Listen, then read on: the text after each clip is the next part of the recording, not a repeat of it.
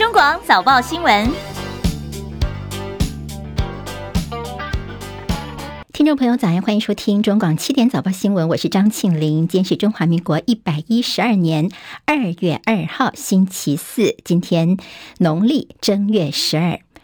今天开始呢，东北季风增强，今天出门记得带伞。好，那么整个天气的影响部分，今天由张成传预报员来告诉大家。预报员早安，主持人早安，听众朋友大家早安。今天受到东北季风增强的影响，在北台湾的天气会转凉一点，在白天的高温大约是八十九度。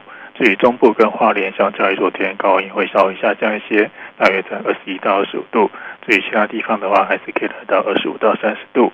那至于各地的低温，相较于昨天则有所回升，大约在十五到十八度。中南部的日温差还是会比较大一点，请留意温度的变化，实时增减衣物。那降雨的话，在迎风面的水汽会稍微增多，在桃园以北跟东半部地区会有些局部的短暂雨。至于其他地区，还是可以维持多云到晴的天气。那随着东北季风的增强，在台南以北还有东南部恒春半岛沿海空旷地区跟澎湖、金门、马祖，今天会有八到九级的强阵风，上述两边活动请注意安全。上资料是由中央气象局提供。好，请教预报员，接下来几天天气变化如何？诶，这波东北季风会持续到周六，那到了周日之后，东北季风会减弱，那气温会稍微回升一点。那降雨方面的话，明天的降雨形态跟今天还是比较类似，不过到了周末两天，六日两天，除了受到呃迎风面降雨之外，受到华南雨区东移的影响，除了北部东半部有局部短暂时雨之外，在中部地区到了周末两天，也会开始有些下雨的现象。对，好，那就是在周末开始，可能雨区又会扩大了哈。好，谢谢张晨传预报员的提醒。那我们提醒大家，这个周六呢是要补班了，上班的日子，大家不要忘记了。好，我们刚听到是今天清晨的这个天气状况的一些提醒。那么美国股市表现呢，就要先时间拉回到今天的凌晨三点钟，美国联准会的最新的利率决策的结论，最后是决定升息一码，联邦资金利率的目标区间提高到百分之四点五到百分之四点七五，这是符合市场预期的。同时，联准会呢，他们并没有暗示说已经接近这轮升息的一个顶点了，也就是说呢，这终点。现在还看不到，这是联准会在今年的第一场利率会议，回归到比较传统的一次升息一码这样的步调。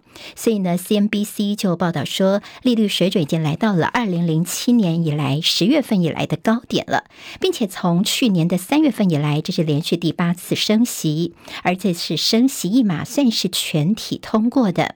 在会后声明，当然也是大家高度关注的，强调说现在美美国的通膨已经有点放缓，但是依旧是居高不下。而鲍尔在会后的记者会上面呢，投资人也非常关注。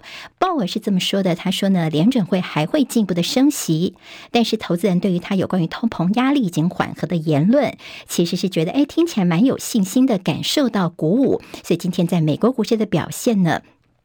看到道琼间是小涨六点，收在三万四千零九十二点；纳斯达克指数涨两百三十一点，涨百分之二，收在一万一千八百一十六点；史坦普白指数涨四十二点，涨百分之一点零五，收在四千一百一十九点；费城半导体今天涨最多，费半大涨一百五十一点，涨幅高达百分之五点一九，收在三千零七十三点。在昨天台北股市的表现方面，台积电走强，再加上传产助攻，台股昨天站回了年线一万五千三百七十点，突破一万五千四百点的关卡。收盘的时候，台股涨一百五十四点，收在一万五千四百二十点。昨天看到了三大法人的买超是一百二十一点九八亿元。而昨天呢，其实是联准会的升息前夕，美元走势偏弱，所以昨天台币是继续的上攻。昨天收盘的时候，升破了。三十块钱的关卡，这是创下最近六个月来的新高。台币昨天升值了八点七分，来到二十九点九六五元。央行放手让新台币升破三十块钱的大关，见到了二字头，好，二十九点多，也比预期来的要快一些。好，一些外汇专家说，目前全市场都是在卖美元，如果央行这个时候出手阻升，就像是在接刀子一般的，所以看起来可能是伺机而动的，银弹宝。保留到元宵节之后呢，再进场调节。七点早报新闻，我是今天的代班主持人张庆玲。好，叶勇主播今天跟明天休假，所以这两天都是我在空中为大家服务。也谢谢中广新闻网跟流行网的朋友呢，继续收听关心我们的七点早报新闻。对的，我们的这 YouTube 上面的直播现在也正在进行哦。那么，请朋友呢，欢迎到我们的 YouTube 频道上面来，一起跟着线上的朋友来讨论您所听到的新闻时事。当然，也记得请帮我们按赞，还有订阅中广新闻网的 YouTube 频道。好，在今天早上一个最新消息有美国联邦执法当局他们对拜登的一个最新的搜索行动。从昨天开始呢，搜查拜登在德拉瓦州的滨海地区的一个别墅，就是要追查拜登所不当保有的机密文件，这是一个最新的动作。这也是 FBI 第三次搜查跟拜登有关的地方来寻找机密文件。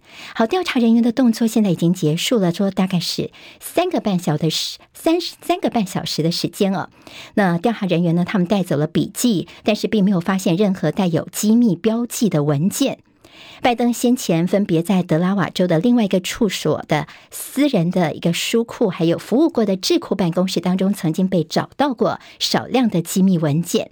好，CNN 报道着最新的一起搜索是 FBI 人员在一号的时候呢，搜索拜登的这个滨海的别墅。律师说他带了一些手写的笔记啦，还有一些材料做进一步的审查哦。那么这些东西似乎是跟拜登当时在担任副总统期间的一些文件有关，总共是三个半小时的时间。好，那么说这个搜索行动其实也是拜登同意、全力的支持跟配合的。好，那么这个所谓的密件门事件对拜登的一个影响，因为拜登现在正在准备，希望二零二四年要竞逐连任，在这个节骨眼上，当然对于共和党来说是抓住了机会，要求拜登对这次事件跟相关的事情呢，一定要更深入的调查，那么拜登呢一直坚称说自己没有任何的不当行为，说啊，之所以会有些这零零星星的机密文件呢，从当初的副总统办公室那么带回家里面的是无心之过。好，这是拜登被搜索的一个最新进展。我们立法院长游锡坤目前人正在华府访问，外界非常关心的就是他会不会见到美国联邦众议院议长麦卡锡。好，麦卡锡呢，就是现在一直外传说今年春天大概在四月份的时候可能会来台湾访问的这位麦卡锡。不过呢，当然游锡堃被问到说有没有见到麦卡锡呢，他没有正面的回应，他多次说自己的行程很紧凑。结果国内联合报记者呢，在国会山庄呢就看到我们的驻美代表肖美形式走出了议长的办公室。那么，肖美琴呢是说，这次呢，尤其坤算是例行的拜会，并没有见到麦卡锡本人。受到疫情影响，过去两年多来，我们的行政院会六都首长都没有受邀列席，而新任行政长陈建仁在今天会主持行政院院会。今天比较特别的是，他将会首度邀六都市长列席与会。那么现在六都市长呢，全部都会亲自参与，这也是他们在去年底正式就职之后呢，六都市长第一次来参加行政院的院会。好，这次特别关心的是，在国民党有六都当中四都的首长。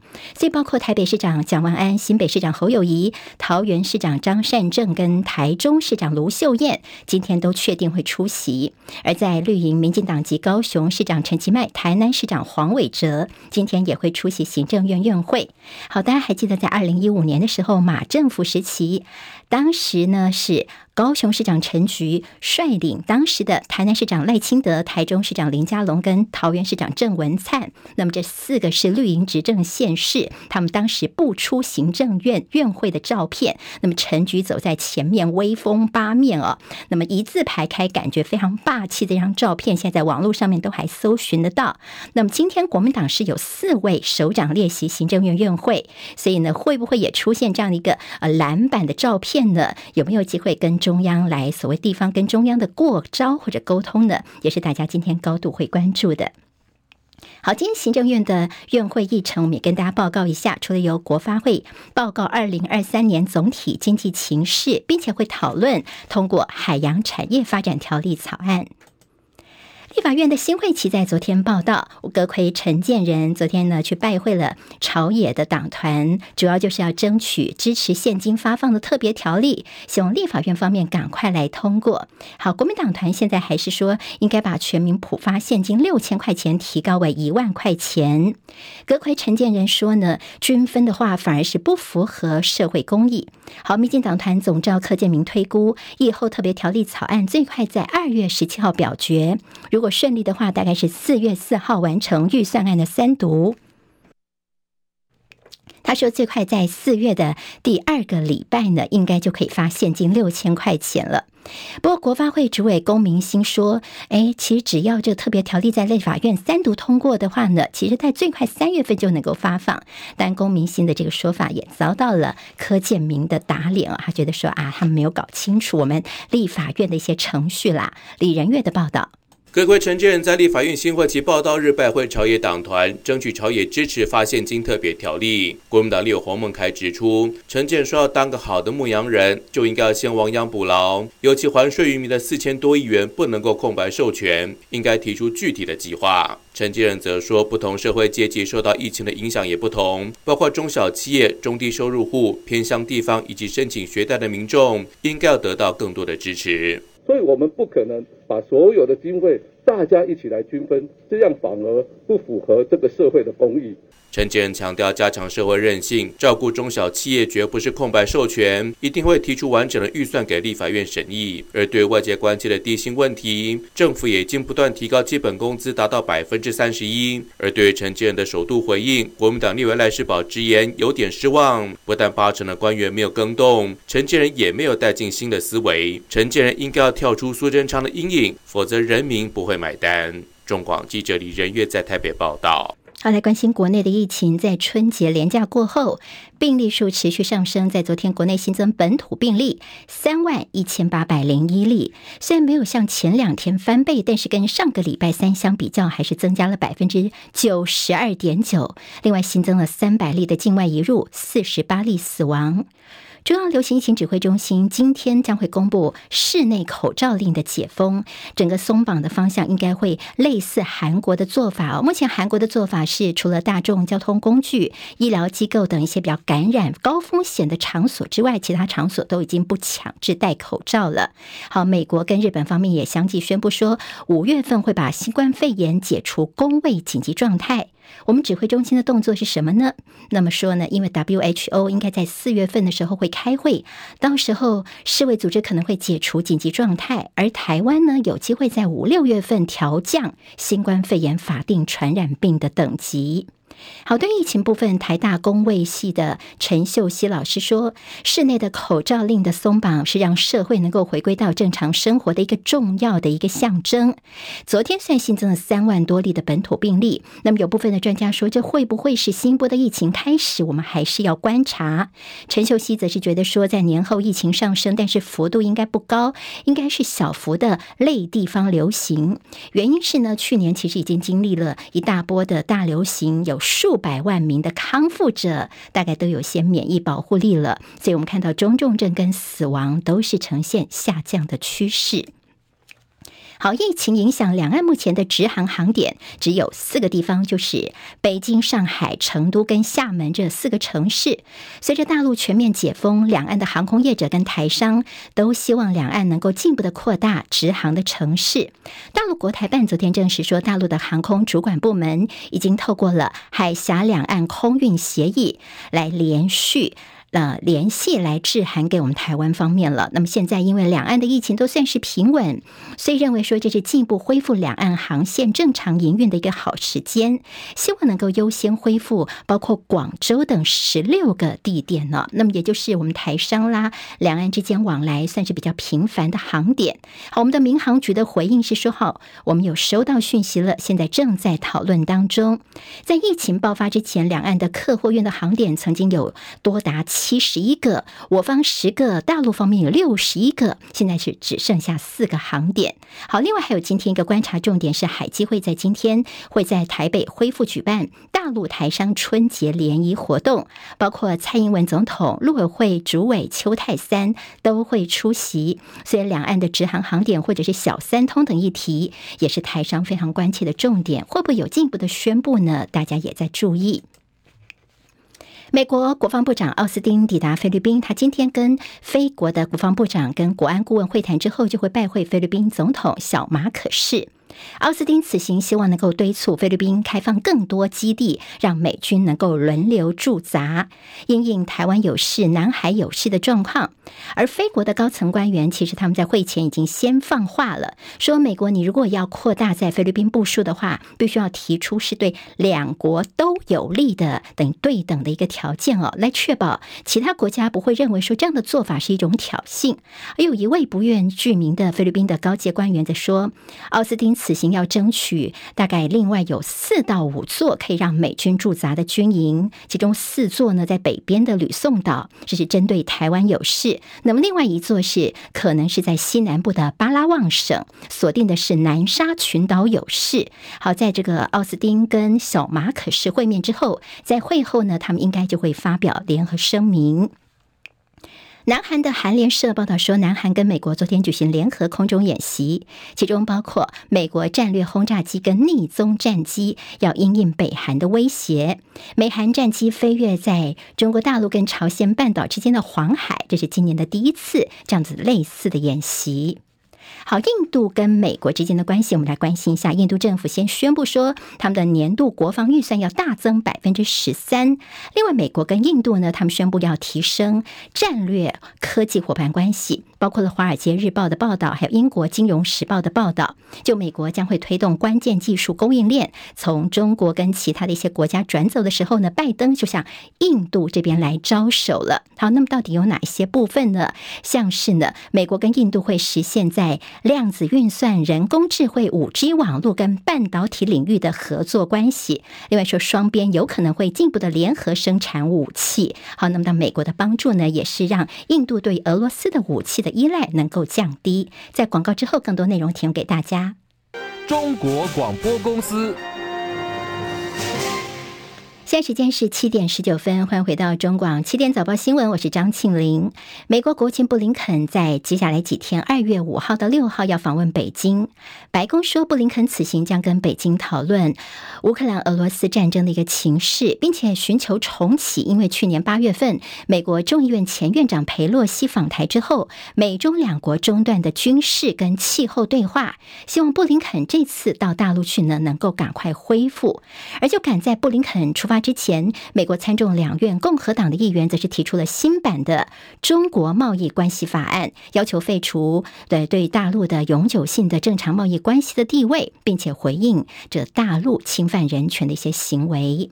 好，那么另外，美国之音引述了一位匿名官员的说法，说美国呢跟中国大陆方面，其实在两国元首就是拜登跟习近平呢，他们现在正在讨论说有没有机会再度面对面的一些会议哦。那么双方其实，在去年十一月，在拜登上任之后的第一次两国元首的实体会谈，地点是在 G20，就是印尼巴厘岛峰会的场边。那么今年是不是又会看到了拜登跟习近平的拜习会呢？这是美国之音引述。匿名官员的说法。在国民党的新闻方面呢，最近的一个热题就是世代交替的浪潮。台北市议员徐巧芯昨天宣布，他要投入党内的信义南松山区的立委初选。好，那么在这个选区当中呢，现在是国民党籍的，也就是说呢，徐巧芯要挑战的是同党的资深立委费鸿泰。徐巧芯说自己绝对不是佛系立委，而是神挡杀神，佛挡杀佛。好，那么是他的一个霸气的说法哦。那么同时，其昨天还有在一个直播节目当中爆料说呢，费鸿泰夫妻其实四年前曾经邀徐巧芯跟她的丈夫呢，他们有个参叙哦。那么当时费鸿泰呢是希望徐巧芯能够全力的支持他，还说自己可能是这个立委最后一届，未来可能考虑要交棒给徐巧芯。那么看来呢，徐巧芯说这个承诺可能没有办法继续，但他也不会太介意哦，不太强调说不会因为初选就有党内同志的一些撕破脸。费鸿泰则是说尊重任何人的意见，国民党就是要团结才能够胜选，台湾才能够免于战争。好，台北市议员国民党籍的游淑慧昨天也宣布，他要争取提名。不过，他这选区当中哦，没有长辈哦，主要呢，他要挑战的是同选区民进党的港湖区立委高嘉瑜。这是游淑慧现在也要投入立委这边的一个选战。另外，前台北市议员罗志强呢，他之前已经宣布他要竞逐立委的选举。那么对外呢，他还没有宣布说自己到底会在哪一个选区。不过媒体报道说呢，罗志强他已经很低调。要的把自己的户籍迁回了当初发迹的大安区。最近也有人发现说，有人穿着大安立委参选人罗志强服务团队的背心在街头哦。那么罗志强现在其实还是没有松口，他说等到他地方的整个请益呢告一段落之后，就会正式宣布他到底会在哪一个选区。那么外界预期说，大概就是这个月月中应该就会宣布参选了。而议员张思刚前天晚上其实也宣布说，他要参加立委初选。挑战的是士林北投区的立委，好，所以现在很多的新人都有意愿，希望从这个市议会呢能够转到立法院，转到国会去，所以会不会组成所谓的世代交替连线来拼初选呢？徐巧芯则是说，很快就会看到了，先卖一个关子。但对国民党来说呢，手心手背都是肉，年轻跟资深都有他们的优点，现在就是怎么样推出最好的人选是最主要的目标。好，外传红海创办人郭台铭有意筹组所谓的非绿阵营来争取二零二四年出现。好，那么是不是会选二零二四的总统呢？新北市长侯友谊昨天被问到，他说郭台铭是相当优秀的人才，国人都非常的肯定。至于会不会挺郭台铭选总统，侯友谊说我们会一起团结面对。媒体人赵少康则认为说，侯友谊跟郭台铭都是很适合的人选。现在各项民调都认为说，他们两个不管是谁，应该都会赢赖清德。但是呢，赵少康提醒说，过去黄袍加身、众星拱月的时代已经过去了，唯有透过公平的初选机制，选出最强的候选人，才能够让其他人服气啊。但他也提醒侯友谊说，要防止拖拖拉拉，反而会让气势由盛而衰，这个部分不能够不小心。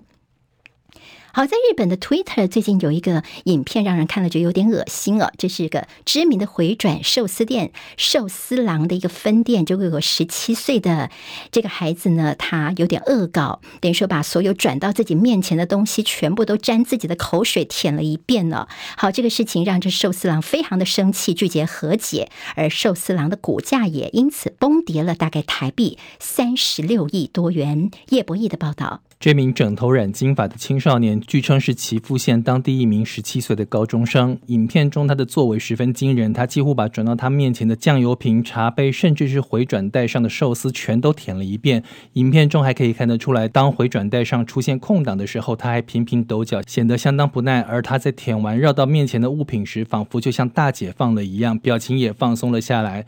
不过，在网络上看到这支影片的人可是大惊失色，完全不敢相信自己的眼睛。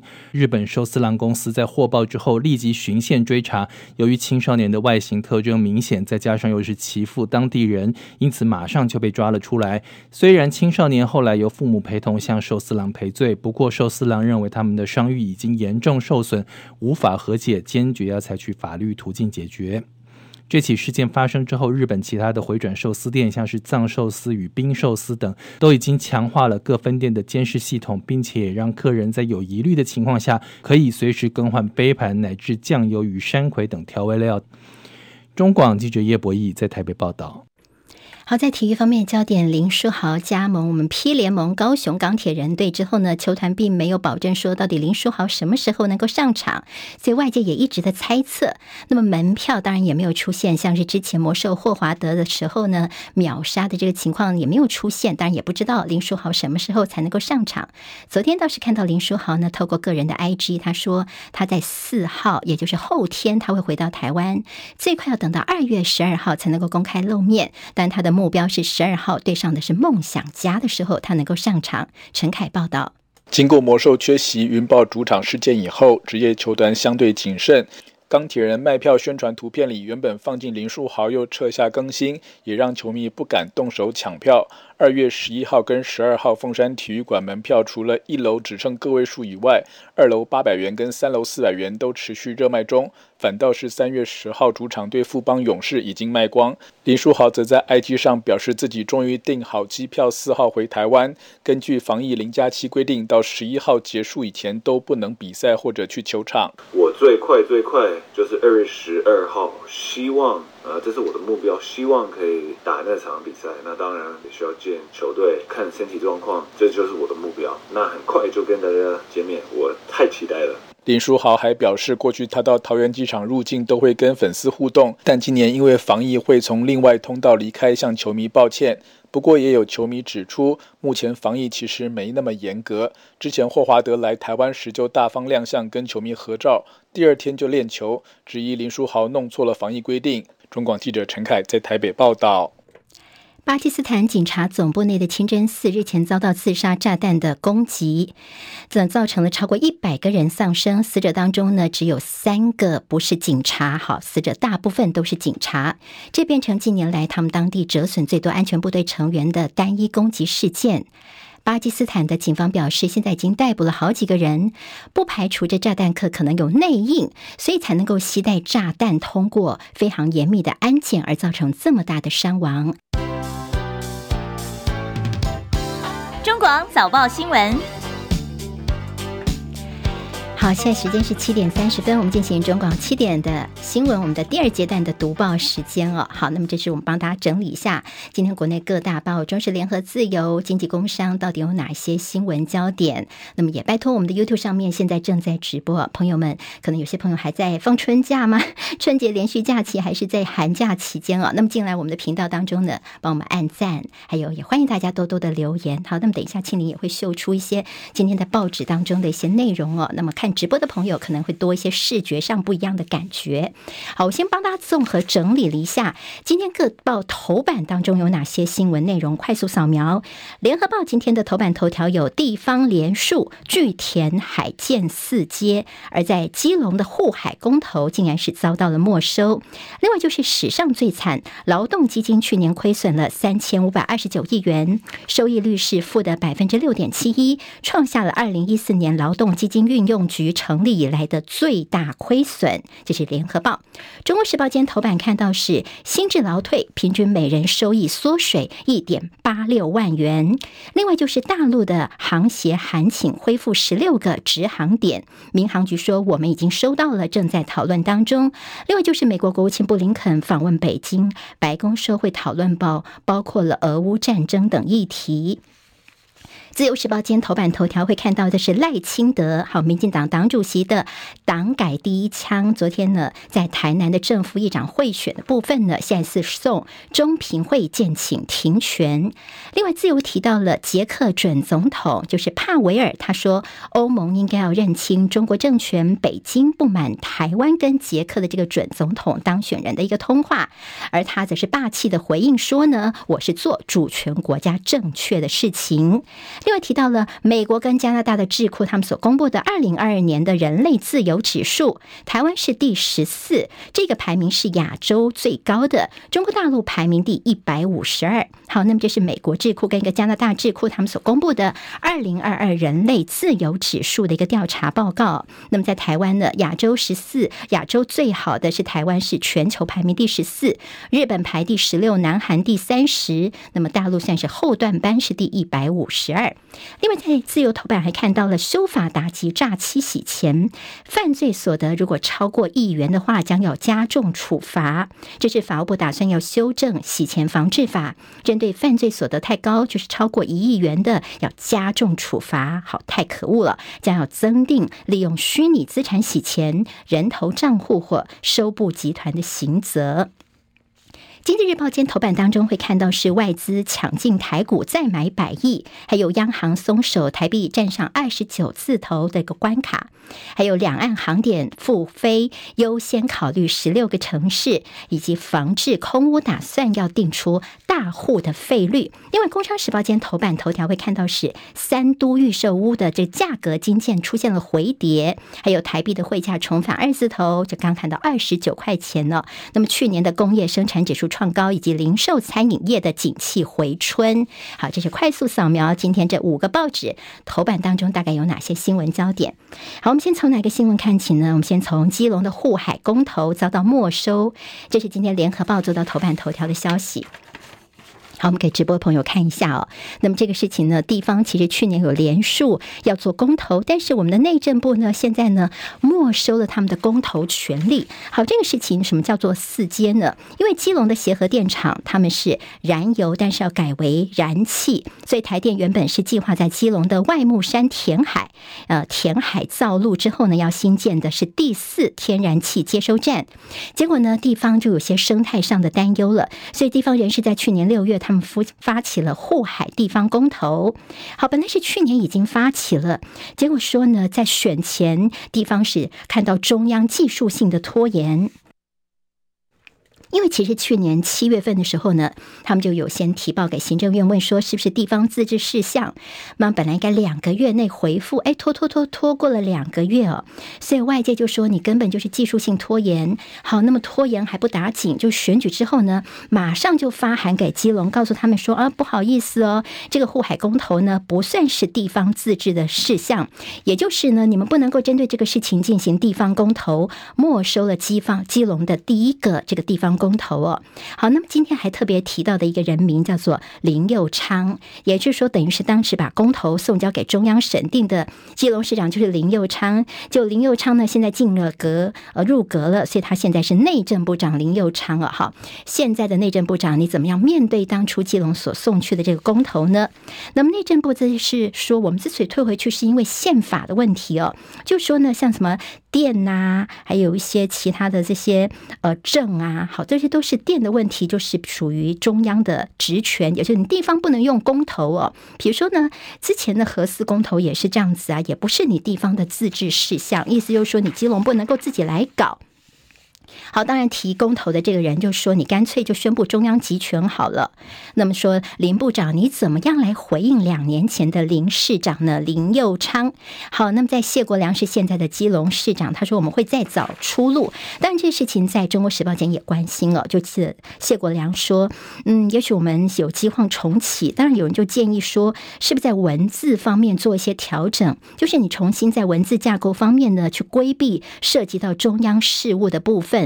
也就是基隆的这样的地方的公投有机会重新来做吗？这是接下来呢大家可以关心的。当然，今天联合报有个四阶的小档案，告诉大家说到底基隆这外木山的这个填海造地的四阶有哪些争议呢？大家可以留意一下。那么对于这个当初的领衔人是觉得说这根本就是你中央一把抓，那么地方自治现在学者说好像只能够靠地方中央来施舍给地方了，等于说你你用这个电政。海海洋渔业为由来挡公投，这个说法连学者都看不下去，觉得实在是太过勉强了。好，林右昌，你是做事基隆的公投被没收吗？另外就是最后是地方，如果中央都是联手来做的话呢？四阶如果最后真的是去盖下去的话，因为现在是国民党的这谢国良在执政嘛，所以到时候呢，民进党执政的这个基隆市政府当初如果是一路开绿灯，现在国民党可不会这么容易了。所以到时候呢，地方跟中央会不会针对这四阶又有一场大战呢？恐怕是免不了的了。联合报今天在社论倒也提到。林佑昌，你当初呢？呃，在前两天时候有一个脸书发文哦，你蹲下来听听这个呃地方这个卖蕉阿嬷的一个心声哦，来体谅一下基层人民的辛苦。但是你现在绿营又在骂什么陈玉珍等人在金九方面的一个努力，但是你绿营方面似乎是失职不做，现在却好意思来说人家为金九的一些奔波努力哦，似乎是也让大家看不下去。好，这件联合报的社论，待会回来。哇，这么多礼物！你生日哦，是 Panasonic 庆祝在台六十周年感恩有礼赏送的啦。你看，这对马克杯是今年才有的哦，是六十周年限定造型哎。嗯，不止这样，还有买就送十大好礼，加码再送最高五千元全家礼物卡。哇，从二零二二年十月一日到二零二三年二月二十五日，哎，我们可以去新开幕的 Panasonic POME 概念体验馆，先体验再买啊。好哎，那逛完 POME，我再去赚好礼。Panasonic。老公，家里的洗衣精没了，我去买一下哦。哎，老婆，我刚才中油已经用会员点数兑换西可丽的洗衣精了耶。哈？什么点数啊？就是中油的会员点数啊。今年三月底点数就要到期了，明天放晴，我要用点数去折抵洗车。真的假的？那中油的来速咖啡也可以兑换吗？当然啊。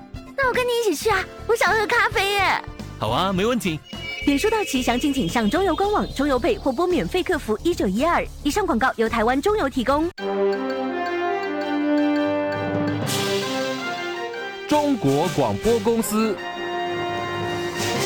好，现在时间是七点三十九分，回到中广的七点早报读报时间。好，我们今天还看到在联合报的黑白集特别提到的阁魁陈建仁说啊，这人生是不公平的，有的人就是比较幸运，那么像有人就是没有退休问题，指的就是陈建仁了。好，那么还特别提到说，在六年前呢，当时蔡政府在年金改革部分，那个时候陈建仁呢是副总统，也兼任年金改革的召集人。那么那时候他就说啊，像我退休金也减少。好啦，所以如果省吃俭用的话呢，应该是够用的。结果最近呢，大家发现说，原来你陈建仁在工研院这边呢，根本就呃，在中研院这边根本就没有退休的问题哦。也就是说，你还有这高薪，现在算是留职停薪。所以呢，这陈建仁的机运也让大家觉得是好生羡慕啊。现在《自由时报》的内页 A 二版面在说，中研院说，二零二零年我们是新聘陈建仁的，不是原职延任的。意思就是说，大家现在都在抹黑哦。中研院觉得他们不太看得下去。好，那么这个中间主要是中研院昨天的澄清。二零二零年的时候呢，好，还记得吗？当初呢，陈建仁跟蔡英文一起选总统的时候，他那个时候呢，其实他已经辞去了在中研院这边的职位。那二零二零后来他就没有当副总统了。那么是中研院方面是新聘，重新来聘任陈建仁回来哦。那么他担任这个特聘的研究员，绝对不是原职延任下去的。那么也就是说，他没有违反中研院的相关的延长服务的规定。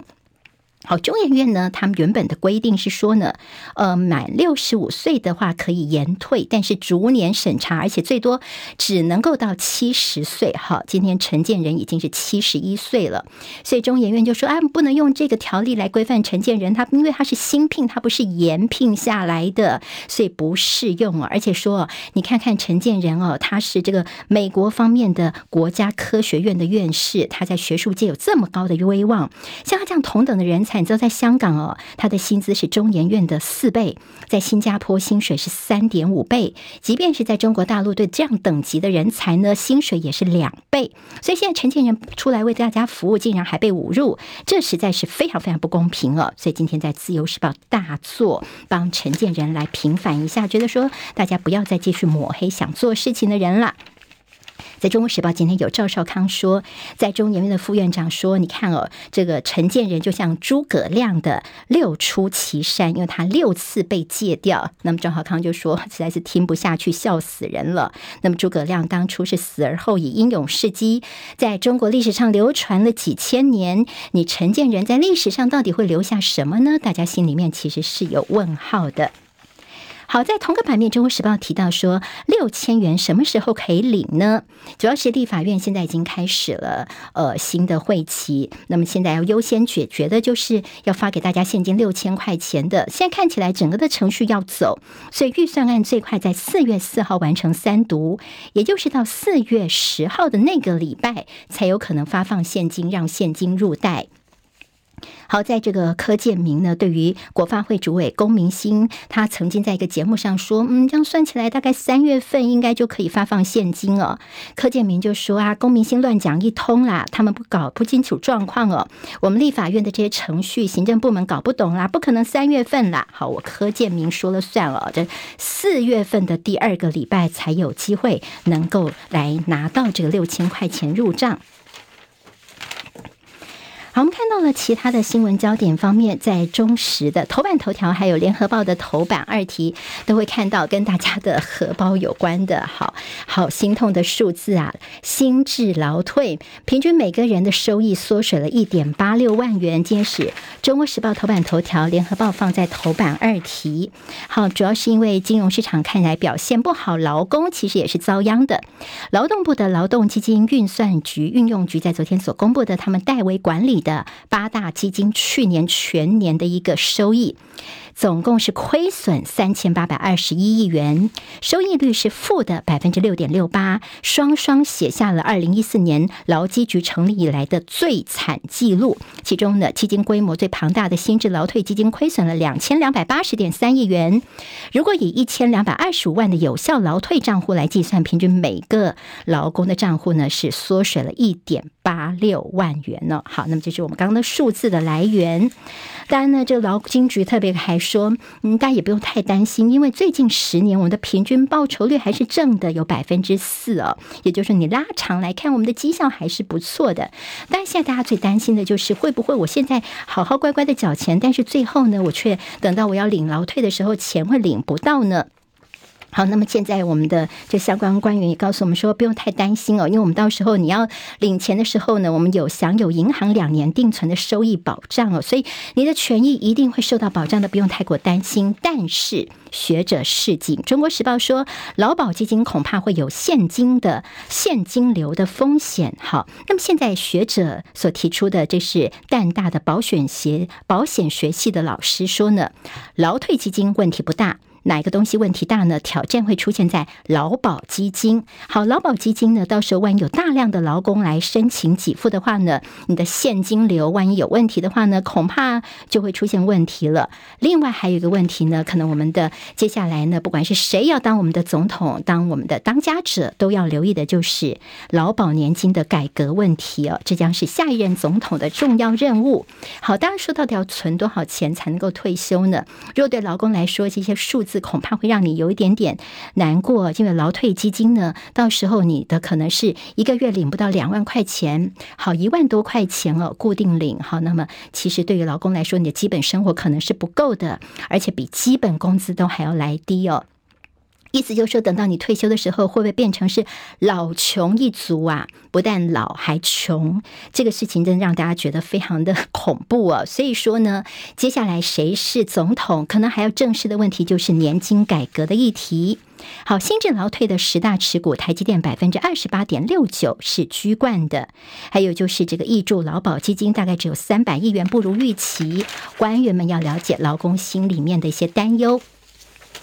好，我们看到今天在中国时报的头版当中有特别提到，是大陆的呃航协希望能够恢复十六直航点。我们刚刚在前一段的新闻当中有大概提到了这个部分哦，但我们民航局说好有收到了，我们这边也会讨论哦，是不是现在只有四个能够扩大？因为两岸的疫情现在都已经是比较趋稳当中了。另外，中国时报说他们所掌握到的小三通有望在春节专案结束之后继续实行，而且开放的规模还会继续的扩大，就是会滚动式的扩大。这是从台商协会那边所传来的消息，在小三通部分看起来会进进一步的扩大，但今天就看海基会在台北所办的大陆台商的春节联谊活动，蔡总统会出席，我们的陆委会主委邱太三也会出席。好，旅居国外的。呃，国人呢，他们春节回来台湾的这段时间，那么之前有些人因为疫情的关系，很久没回台湾来了。但现在呢，这次趁着春节回来，大概有四万人已经恢复他们的户籍了。那么在户籍之后呢，呃，他们的户籍恢复户籍之后呢，他们就可以享用健保。另外，行政院现在不是要普发现金六千块钱，也可以领哦。好，回来户籍的人数最多的是双北，就进了半数左右。特别是这个户籍人变多之后呢，台北市还可以因此。多一个副市长啊，等等，甚至呢，在一些接下来的投票的权益方面，现在也开始又可以恢复了。但是在国内的确诊数的翻倍，专家说呢，虽然我们指挥中心今天会宣布说，可能要室内口罩令稍微的呃更加的放宽了，但是也建议说，毕竟我们的疫情还是有，所以是不是能够多增列一些正面表列，应该要戴口罩的地点？意思就是说，我们可能比南韩还可以再多一点要求，学校啦、大卖场这些都算是高风险的场域，所以可以劝大家。能够戴口罩就多戴口罩，也许对疫情的控制能够更有帮助。在广告之后，还有最后一段新闻，不要走开喽。好，现在时间是七点四十九分，欢迎回到中广七点早报新闻，我们最后一个阶段的读报时间。好，今天在联合报呢，我们来讲一下这个新闻眼啊，他们有一篇是对我们的陈建仁阁揆的一个算是呼吁吧。好，最近的一些行事风格，毕竟他已经上任了好几天了。那么昨天他到立法院去嘛，态度非常的谦和，笑容满面的，有问必答。但是大家发现两件事情，一个就是他迟到。好，那么苏贞昌其实如果说有什么样的聚会，他会提早到。那陈建仁昨天迟到了三分钟。还有一个就是他拿小抄。好，有些问题他可能不是那么熟稔一些呃这政务否，所以呢，行政院的秘书长李梦燕就赶快临场作答，写了小抄。小抄写好之后，还先给谁看呢？给副院长郑文灿看一下，检查一下。OK OK，然后再递给陈建仁去来做回答哦。所以说，这算是一条龙式的救驾。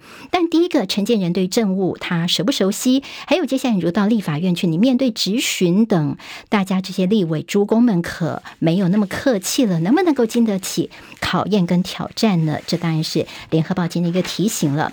好在赖主席的第一枪，今天自由时报头版头条，我们刚刚有提到说，哎，他现在对于台南的议会的，包括邱丽丽啊，还有副议长方面呢，开第一枪哦，先去要停权，但是还要经过中评会这边的一个讨论。当然对，但呃民进党的一个党务的一些革新哦，他们希望能够来做这样的一个动作，让大家对他们的一些信心能够恢复。当然呢，在在野则是说，嗯，会不会雷声大雨点小呢？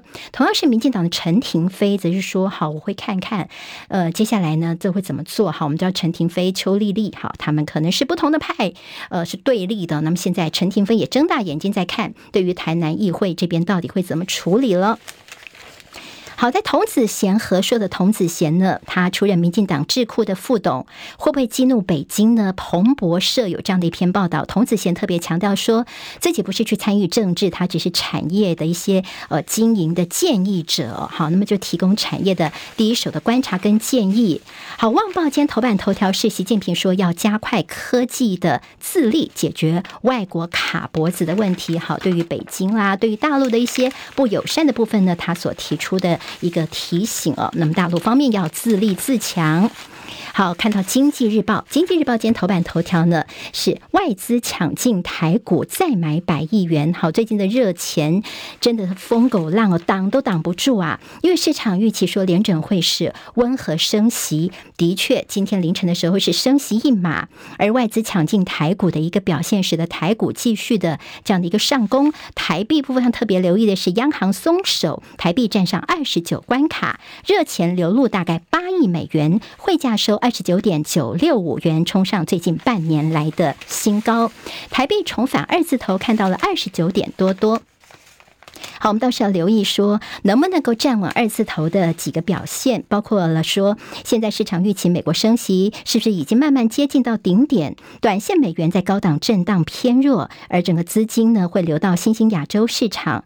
现在从春节之后慢慢就重回到二字头了，后续要看联准会的利率决策会议，还有会不会有些更鸽派的一些说法，就台币有没有办法站稳二字头，就是要观察这些重点了。还有两岸的航点。付费部分，还有防治空污，打算要定大户费率，这是对于空污的一个减量方面。环保署昨天预告了空污费率的修正草案，同时寄出棒子跟胡萝卜，那么希望能够来在空污方面有所来呃，让它有些好的发展哦。那我们又看到 iRent 很多的朋友开车呢，还有一些这个租车的服务，共享汽机车服务 iRent，现在传出用户的个资外泄的问题。